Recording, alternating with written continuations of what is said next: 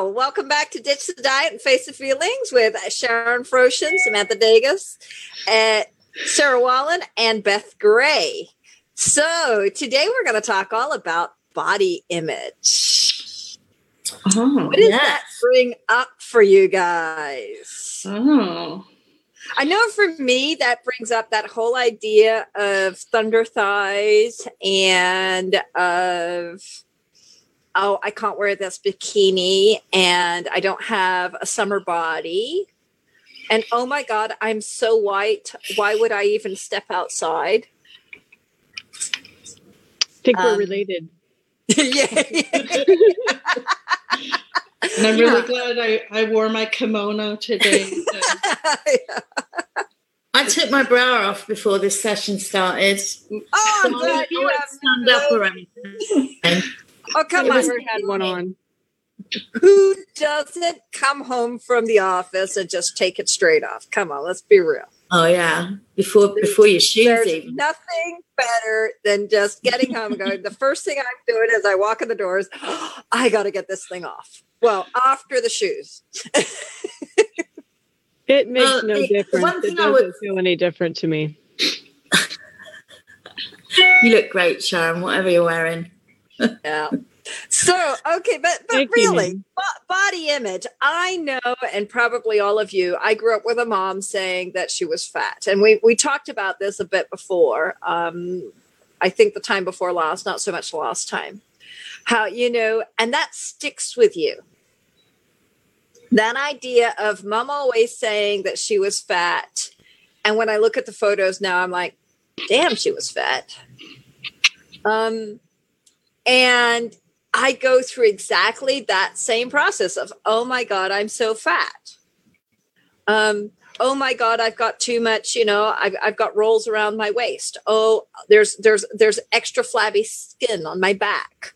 Um, my thighs rub. Uh, all of those things that, you know, one, you're taught, and two, just the whole body image of what marketing is of Twiggy versus Marilyn Monroe, you know? Um, I think it's the same for people of all sizes as well, because I've been all sizes, you know, and uh, it doesn't matter what size or shape you are, you're going to have, you know, fat days, and you're going to think, ugh, know. Well, okay, there's yeah, there's always going to be fat days, but I mean, just overall, I mean, thinking back, and and I think Sarah, you and I once in a coaching session talked about when were you ever totally happy with your body? You know, we and we went back to like 13 years old when you were totally unself conscious and you didn't actually think about your body. Um, as opposed to you know when you were 18 how did you feel about it when you were 21 how did you feel about it when you were 25 you know and every time there was well when i get to Yeah. when i do yeah.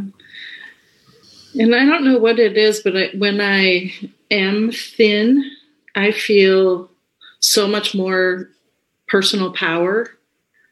Mm hmm And I haven't been thin. I, this is a, an ancient recollection that I'm having, but um, it, it- you know, it's it, it just felt I don't know. I feel so much more easily in touch with my body. I guess because I'm approving of it rather than judging it.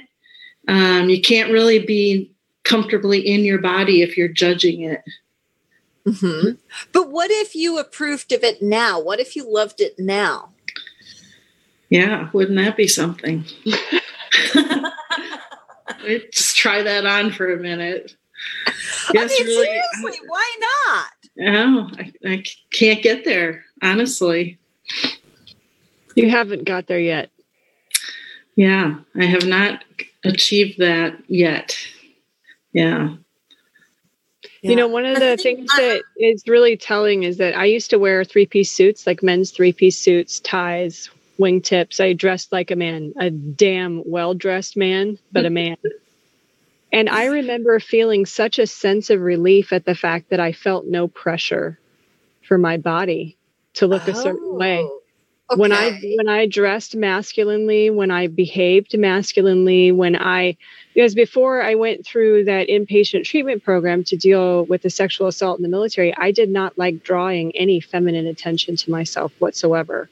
Okay. So I went out of my way to be masculine. And it is amazing the sense of relief you feel as a woman who was raised with a mother who constantly talked about her weight and downed her body image when all of a sudden, like, there is a palpable change in the way society treats you when it comes to how your body looks. And I remember thinking I went feminine for a while and then have come back to being more androgynous. But I remember thinking before going feminine, I don't want to do this. There's so much more pressure.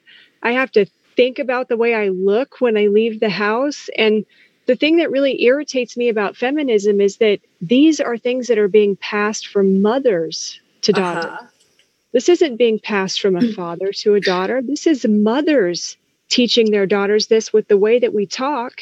And then we turn around and blame men for our belief systems when we get our belief systems zero to seven when we're still mm. with our mothers, but we make it men's fault. And men didn't do that to us. We did that to ourselves, woman to wow. woman. Well, I will say that I did this to myself, but I don't recall my mom ever talking about body image, mostly because my mom wouldn't ever talk about anything. But my issues started because my dad and my brothers always teased me about being fat, about being chubby, about, you know, being okay. chunky. And so I drew my own conclusion that to be, you know, accepted or considered attractive or pretty or, or for somebody to want me that I had to be thin. But it never came from my mom.